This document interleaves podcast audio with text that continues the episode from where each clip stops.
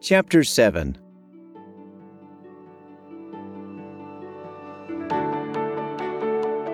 Hi, I'm Jon Harol, a serial entrepreneur and the founder of the co-working station and the medical consulting firm Lighthouse Lab Services.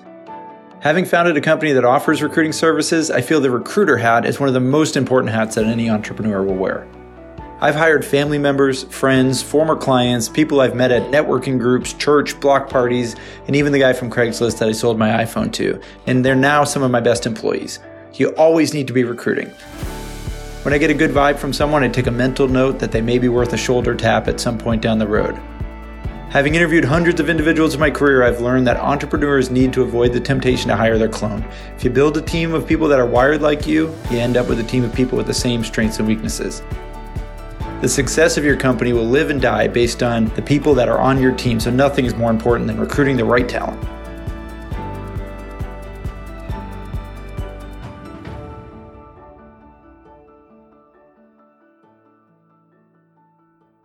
Chapter 7 The Recruiter's Hat.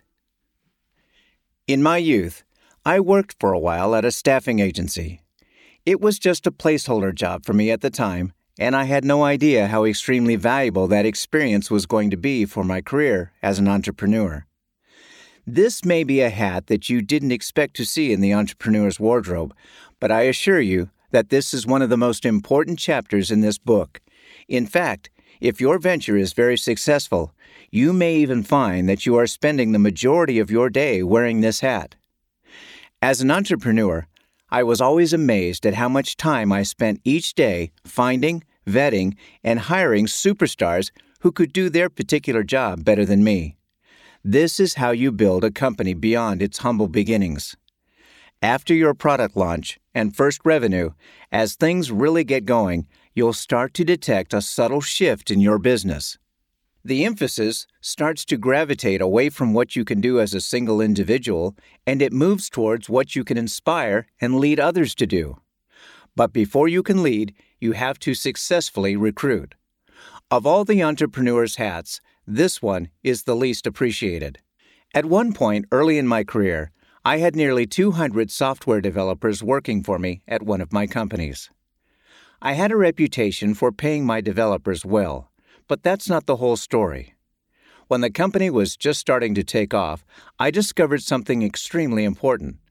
As I assigned projects and reviewed deliverables, over time, I discovered that the productivity of my few coding superstars was up to three or four times greater than that of my typical coder. It became apparent to me that paying my superstars a third more salary was a great value and a no brain required decision. The superstar phenomenon seems to hold true across all disciplines. It is a commonly held statistic that in sales, 80% of a company's revenue is generated by only 20% of its sales team. A superstar is someone who has the full package. They have the drive, experience, intelligence, work ethic, attitude, and desire to really make a difference a lot of their personal self esteem is tied to how well they perform at their job, and they are always on a mission. If you have a small startup and you've found even one or two superstars, then you are extremely fortunate. Some of the largest and fastest growing companies today were built using superstar hiring policies. Managers are required to fire up to 5% of their lowest performing staff each year to create openings for potential new superstar hires. This may sound ruthless, but the logic is sound. Mediocre hires are the most common hires made, but tragically, they are also the worst possible hire you can make. Why? Because you will fire a bad hire and get another chance at bad. But mediocre hires just hang around doing just enough, not really good enough to keep, but not bad enough to fire either. They are blocking the opening for that superstar that could be working for you. Good recruiting is extremely important because more than your idea, business model, or technology, the success of your venture is dependent on the people you choose to hire. They are the company. Your venture will be no more exceptional than the people who comprise it. You are ultimately responsible for all of your company's successes and failures, regardless of which staff person did what. Whatever good they accomplish, and whatever failures they cause, it is all on you because ultimately you hired them. Almost all of the first time entrepreneurs I work with struggle with the recruiting hat. Life in a startup is usually governed by go as fast as you can. But when it comes to hiring, I encourage teams to slow down, take your time, interview several candidates meticulously, and make no hire rather than a mediocre one. As I've pointed out before, we entrepreneurs tend to be optimists. We expect things to go well and for new hires to just work out. In addition to this, we are always busier than a mosquito at a nudist camp. Sometime you may think that any warm body to carry some of the load would be better than what you are currently up against. Don't be lured into quick, easy solutions. Most people aren't superstars, and a good number of them can even make you regret ever starting your venture. Making a bad hire is always painful, but it is especially costly in a startup where founders are often doing most of the hiring and training. Your personal loss productivity is usually the greatest casualty of a poor hiring decision. What would happen if your startup was made up entirely of superstars? Is that even possible? I believe that it is, but it requires a lot of work under the recruiter's hat and the stomach to let poor and mediocre hires go. Once you've got your product, pitch, and process down, it's all about the recruiting. The only way to increase the caliber of your hires is to increase the caliber of your hiring practices. Okay, I've probably beaten the importance of recruiting into your head enough. So, how do you become a superstar recruiter? Recruiting effectively is a lot like sales, only harder because you not only have to find and vet the best candidates, you then have to sell them on why they should come work for your risky little startup. That sounds like a good outline for the rest of this chapter. 1. Finding. 2. Vetting. And 3. Hiring superstars. When it comes to finding superstars, if you don't start recruiting until you need someone, then you are probably too late. Recruiting is something an entrepreneur is always doing. The way to get more sales through to the bottom of your pipeline is to start with more prospects in the top of your funnel. This same rule applies to recruiting. Successful entrepreneurs develop superstar radar. Everywhere we go, we are on the lookout for people who are at the top of their game, star performers in their current position. Superstars are rarely unemployed. They don't read the classifieds or job posts on Craigslist. They are precious assets that have to be lured away from less satisfying situations, less lucrative positions, and less appreciative employers. It's time to add another tab to that spreadsheet called Possible Superstars. Every time you meet someone who might be a superstar, make sure to get contact information and stay in touch. Send them company updates demonstrating what a great ground floor opportunity your startup is. Don't go for a quick close. Just plant the seed and keep watering it periodically. I would always try to keep a few dozen names on my list of potential superstars. They were my candidates in the wings and my first go to list when a position on stage was created or came available. Recruiting takes effort and forethought. Attend entrepreneurial and professional events. Collect business cards from people who impress you. Write down the name of that exceptional waiter. If you find yourself talking to a group of salespeople, ask them who is the top salesperson in your company? Who's the best software engineer you've ever worked with? best marketer, bookkeeper, administrator, etc. I also maintain an email distribution list of people I know who tend to be in the know, like attorneys, CPAs, accountants, bankers, professors, business journal reporters, angel investors, VC, and those guys who run startup incubators and accelerators. Whenever one of my companies is in the market for a superstar, the job description is sent out to my network. I always get a few potential candidates from someone who knows someone. Although superstars are rarely unemployed, there are some exceptions. When companies go out of business, merge, get acquired, shut down an office, or announce a move out of the area, these are rare opportunities to troll for their superstars. Contact their outplacement office. Post internal recruitment ads. Even consider running recruitment ads on local media following a big announcement. A number of startups turn to staffing agencies, especially for technical hires, where specific skills can be difficult to find. I've made a few good hires using agencies, but not many. Agencies add costs to your hiring, and superstars don't tend to need an agency. Agencies can also be the bastion of short term job hoppers who have a tendency to wear out their welcome in less than a year, perpetually needing a new gig. This said, staffing agencies are sometimes a necessity while you build up your recruiting network. For short term projects such as porting your code to another platform or device, an agency contract might be just the ticket. Agencies can also be used effectively if you negotiate a buyout option on your contractors, enabling you to use agency staff as a candidate vetting pool. Still, the vast majority of your superstars are going to come from the network you build and nurture over time. As with all prospecting, remember to always ask for a referral. If you contact someone who is not available or ready to jump ship, ask that person to refer you to someone else that they know and respect who might be interested in your position. Some of my best superstars were actually references from another candidate I was vetting. If you are an entrepreneur, then you are always recruiting. I remember at one of my companies that I set aside a couple of hours every afternoon to build my recruiting network and candidate pool. Every week, I try to take at least one known superstar to lunch and just talk. I tell him or her about how much fun we were having at my company and how one day we would be working together. I knew that if I did not carve out and schedule that time on my calendar, then I'd get busy and always have an excuse to be doing something else. The first secret of hiring superstars is to recruit them before you need them. If you need to wait until you need a position filled to start recruiting, then the probability of making a knee jerk bad hire will go up exponentially. Okay, you've built your recruiting network and have a decent pool of potential candidates. Now, how do you know which ones are really superstars? This is where the science and psychology of predictive performance comes into play. More than any other factor, the single best predictor of future performance is past performance. Spend a lot of time really digging into what a candidate did at each previous job.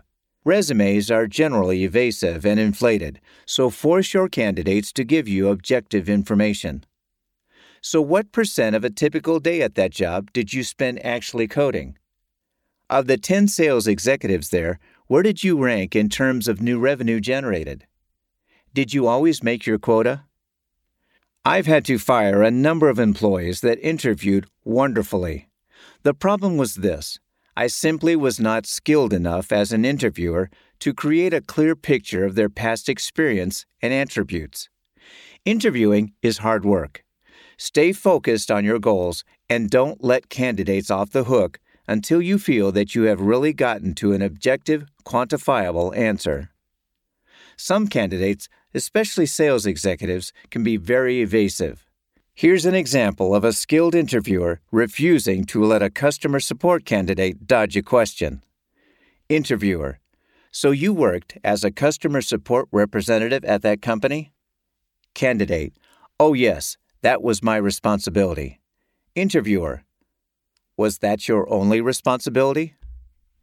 Candidate well, I was a team player who did whatever I was asked to do. Interviewer So, what other responsibilities did you have? Candidate I did some QA, management, and administrative work as well. Interviewer So, what percentage of a typical day were you actually on a support call?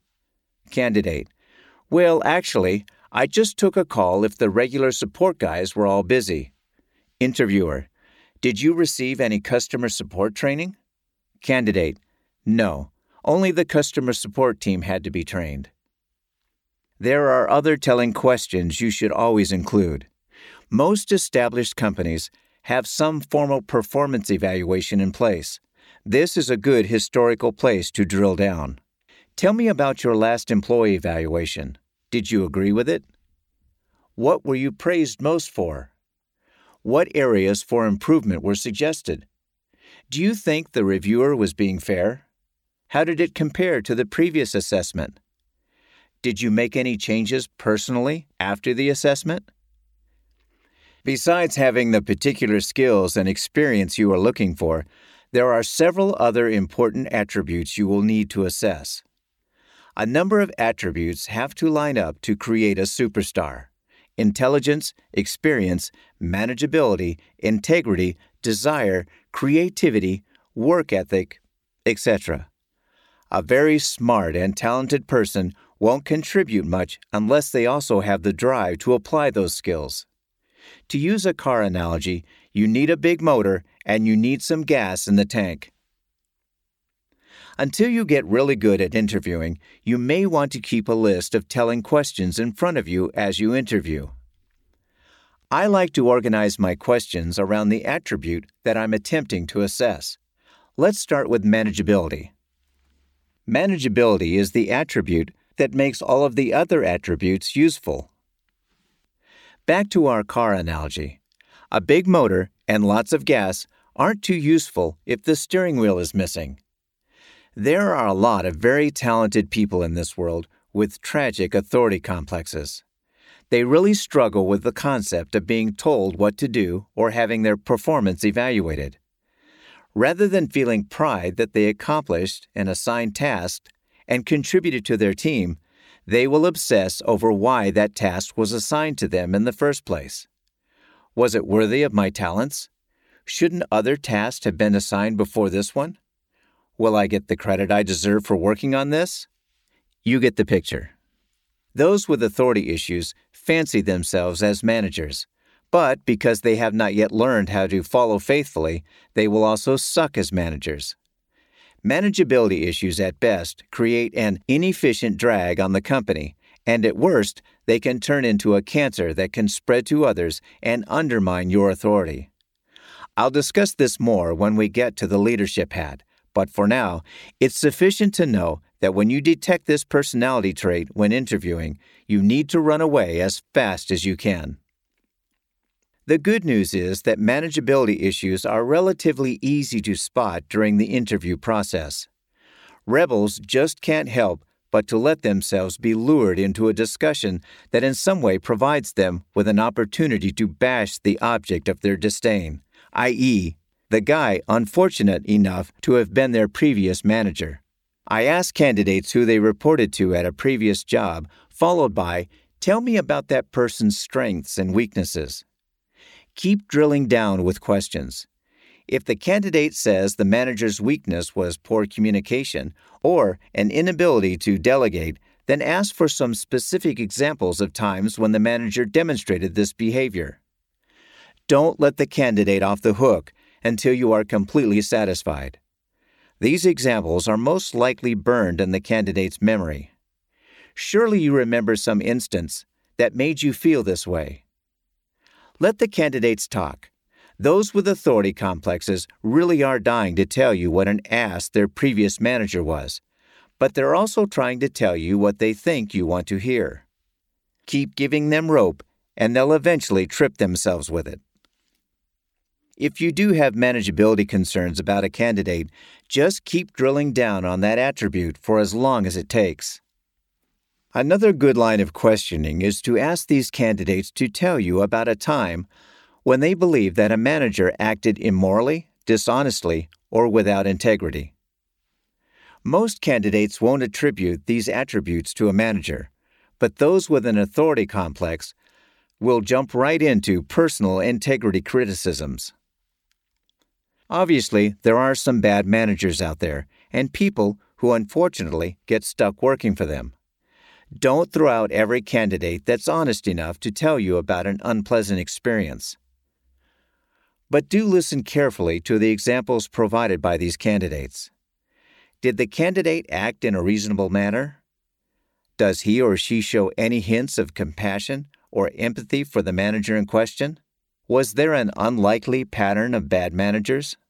Organization is another attribute you need to access. Some people are real scatterbrains. They may have moments of brilliance, but if they aren't self governed, it is unlikely that they will stay focused systematically long enough to make meaningful contributions. Dig in. It sounds like you had a lot of responsibilities there. How did you keep up with all of that?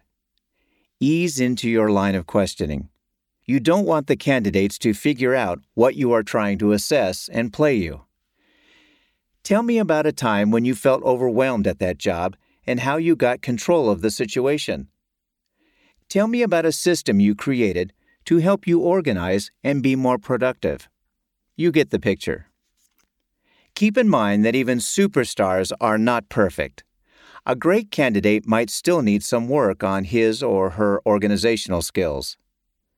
The interview is not just about weeding people out. It's also about understanding what assistance your new hires might need and how best to manage them. Drive is the fire in the belly that engages other attributes. There are some people who have a cruise to retirement burnt out mindset regardless of age. They want to do just enough to get by and to be liked by everyone. If you are hiring a receptionist, then this may not be as big of an issue. But if you are hiring a salesperson, you'll need to really assess your candidate's desire to stand out. Where do you see yourself in five years? What have you read slash done slash attended recently to improve yourself? Do they have ambition? What have they done recently to advance themselves that took effort? Tell me about something you did or achieved for which you are really proud. Here's a tip blank stares and cricket noises after that request should raise a big red flag. Think about which attributes are most important for the position for which you are hiring and plan your interview around really digging into them. I like to separate the skills interview from the personal attributes interview. If you are hiring a coder, then make them take a certification test and or give them a coding problem to solve on the spot. Have your best engineer grill them. If it's a salesperson, they better be able to discuss the facts slash benefits statements used in previous jobs and how they overcame common objections. Try to bait them into an argument and see how artfully they avoid the trap. No matter how well they do in the skills interview, if they don't pass the attributes slash character interview, then they are not a superstar. There are a few attributes that you just can't live without, regardless of the position for which you are hiring. Manageability is one. Another must have is the ability to be a team player. Being a team player falls into the broader category of maturity. Emotionally immature people don't make good employees. They can create a lot of distracting drama in your organization. They are endlessly taking offense at something or someone and then launching an office campaign to see what other staff members they can get to agree with them on the matter. Non productive water cooler talk goes up exponentially. Direct and efficient communication can start to give way to guarded statements navigating a minefield of petty hurt feelings. A small office can actually start to ride the emotional roller coaster of a single drama queen or king. If you sense possible emotional immaturity, then drill down into it with your questions. Tell me about a time when a coworker did something that was really upsetting to you. Fortunately, this is another attribute that is fairly easy to detect by asking probing questions. Another byproduct of maturity is a reasonable self esteem. I've known brilliant people whose great ideas often went unnoticed because of a lack of assertiveness. I'm much less concerned about a boisterous ego. True, they can be annoying, but if you're hiring superstars, then you are going to get some big egos. This type of energy can be channeled. Big egos respond well to goal setting, healthy competitions, and public praise. I've even found that an oversized ego is usually a telltale attribute of a superstar salesperson.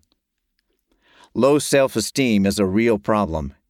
It can be coached if you have the time, but in general, a startup needs assertive go getters who will fearlessly go toe to toe with you and others in a room, throwing out ideas, criticizing suggested approaches, and taking ownership of the risky process of uncertain decision making.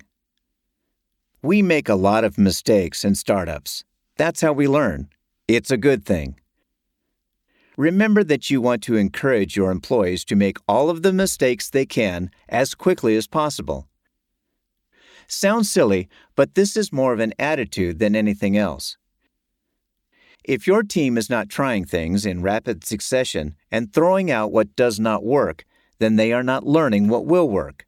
Fast iteration is one of the primary strengths a startup has over big business. You want to foster that risk taking culture, so avoid hiring less assertive and less confident people who won't fit well into that culture. Once you've finished your interviews and think you may have found a superstar, it's time to start your due diligence.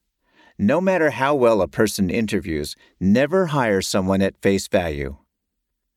One of the best interviewees I ever hired turned out to have a serious drug problem. I keep repeating this because it's so important. Past performance is the best indicator of future performance.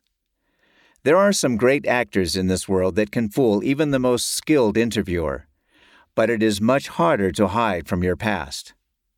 I believe reference checking is as important as the interview process, if not more so. The only references you should check are those of managers to which your candidate directly reported. Don't bother with coworker and customer references. You want to talk to the persons that were responsible for your candidate's performance. There can be a big difference between someone you like and someone who can be a great hire. One of my good friends that I've known and loved for many years would not last five days actually working for me. I know this because I did hire him and I did fire him. We still hang out. I know others who are absolutely no fun to hang out with, but who make exceptional hires. I may not go out drinking with them, but in a real startup fight, there's no one I'd rather have by my side. Hiring is not about who you like, it's about whose performance you are going to like. Don't delegate your reference check calls. They are too important and require skills similar to the ones you use while interviewing candidates. Managers, like most people, don't like to say negative things about others. Some are dealing with a little guilt for firing the employee and feel that they owe it to the person to help them get another job. You've got to dig down and keep asking questions until you are satisfied with the reference's responses.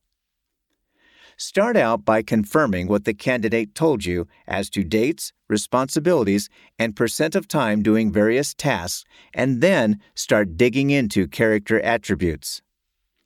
So, would you hire this person again today to do that job? On a scale from 1 to 10, what overall performance score would you give this person? That's good, but tell me, why not a 10? In the last evaluation, in what areas did you suggest improvement could be made? Tell me about a time when this person exceeded slash did not meet your expectations. Tell me about a time that you recall this person having a conflict with a coworker. You get the picture. The referral interview is very similar to the candidate interview. If you have concerns about an attribute from your candidate interview, then spend extra time digging into that attribute during the reference interview. As I said, hiring superstars takes time, but it is a mere fraction of the time required to hire, train, fire, and replace a poor choice. Some managers, especially at very large companies, adhere to an HR policy of not providing references other than to confirm dates of employment. You can usually get around this using a little guilt trip psychology. First, confirm that your reference check and all information provided will be kept in complete confidence. Tell the manager that you cannot hire a candidate without his previous manager's recommendation interview. If managers insist that they are not allowed to provide additional information, then say something like, Well, I'll let Mr. Smith know that he is not eligible for our position because you were unwilling to provide a reference. Pour it on if you have to. You know, I received a reference call from your HR department regarding one of our previous employees just last month. Don't you think it's rather hypocritical of them to ask for references on their candidates while not providing them to others? How do you feel about that policy? There is another big benefit to doing your own reference checking. I always ask the previous manager for advice. If I'm going to be managing Mrs. Smith, what suggestions might you have for me? How did you most effectively coach and get the best out of her? Some managers will answer this question even if they refuse to respond to all others, and the answers can be very enlightening. If you think you are leaning towards hiring a candidate, then listen intently to what previous managers discovered worked well or not so well with that direct report. Some employees like a lot of hands on involvement, while others prefer more autonomy, etc. You'll learn which management style is most effective with a new hire in time. But a discussion like this with previous managers can really help you shortcut that process. Once you've identified and vetted a superstar, how do you get him or her to work for your little startup? You are probably not going to be able to compete in terms of salary or benefits, but that's okay, because there is something superstars want just as much relevance. Superstars need to make a difference. Like all of us, but more so, superstars want to feel that their contribution is really important. Knowing that they move the needle significantly and that they are greatly valued and appreciated can, at an emotional level, be even more important to them than maximizing their income. Win your superstars over by letting them know that their contribution to your startup will be far more significant than what they can contribute to a larger company. You know how important they are to you, and you need them. This may sound like a silly way to enter a compensation negotiation, but you're not going to win on dollars paid anyway. Look them in the eye and say, Let's build this together. I need your advice and your experience. You've got to sell them on your business plan, your offering, and most of all, your unyielding passion to see it through. Most superstars would much rather be a big fish in a little pond than just another fish in a huge lake. They have often been affected by some really dumb policies and uninformed upper management decision making. Superstars love autonomy and efficiency. They hate it when things slow them down or get in their way. They really hate it when this happens and there is nothing they can do about it. When recruiting superstars, make sure you communicate that this is their chance to cut through all of that. They are going to have a seat at the table and be heard. You are going to listen to them and they are going to have the freedom to build, sell, manage, and or set things up the way they see fit so long as they get the results you know they are capable of generating. This is intoxicating to real superstars who, like thoroughbred racehorses, have been chomping at the bit most of their careers, wanting to get turned loose and to really see what they can do on a wide open track. Although cash is limited, you should have stock options that you can offer to help make up for lower salary and lesser benefits. Stock options communicate to superstars that you view them as partners. Stock options give them a degree of ownership and allow them to participate in the upside when their efforts help lead your company to a successful exit. I have had the privilege of handing out some half million dollar and greater checks to employees making less than 100K a year. It's a great feeling, and when you start your next venture, those same team members will be ready to follow you anywhere. Just as with any sales process, you need to be prepared to deal with objections when recruiting. Less overall compensation is one common objection you'll have to address. Besides offering stock options, I also like to let candidates know that if and when we are successful, our compensation packages will increase proportionately. Let's do well and be in a position to pay ourselves a lot more money. This indicates that you are aware that startup salaries are low and that it is your desire to see these improve as soon as the company can support the additional overhead. Another common objection you will have to deal with when recruiting is the job security concern, especially from candidates that have family obligations. Most people have heard that startups are very risky and that most of them go out of business. An effective counter to this objection is to point out that big companies also tend to have layoffs from time to time, cancel new products and initiatives, outsource to other countries, go through mergers, and shut down regional offices, which also cause unemployed workers. At least in a startup, you have some control over the factors that would cause unemployment. I've had friends at the top of their game with perfect performance reviews who suddenly and unexpectedly received a pink slip out of the blue one day from their Fortune 1000 employer. No matter how hard you work or what you personally contribute, everyone working for a big company has this possibility hanging over them to some degree. In a startup, both good news and bad news are much more accessible. You tend to know what's coming down the pike, and you get multiple opportunities at course correction. You have some control over your fate. You can often sell, build, or fundraise your way through the crisis. You will never be the surprised passive victim of a layoff notice because you will always have a fighting chance. Superstars love to hear this. If you can't agree on a compensation package, then look for some type of merit based compromise. Yes, the company can pay that much if you can contribute X in new sales revenue, or if you can get our beta product release shipped by a certain date, etc. You deserve and should be paid that much, so let's see what we'd have to achieve together to make that happen based on our model. In a startup, we are all dependent on each other. We eat what we can kill. And if you, Mr. Superstar candidate, can contribute as much as I think you can, then we should all be able to eat well before too long. In closing this section out, there are some important exceptions to the normal hiring process that I should point out. Normally, it's best to build a network of good candidates, pre qualify them, and keep them in reserve until you have an opening or your model tells you that you can afford another headcount. The one exception to this process is for the sales superstar. These rare birds aren't often available, and they don't stay available for very long, so when you have the chance to hire one, just do it. I have never regretted making a position available on such occasions. Sales superstars tend to pay for themselves in short order many times over. I am also much more generous with sales compensation.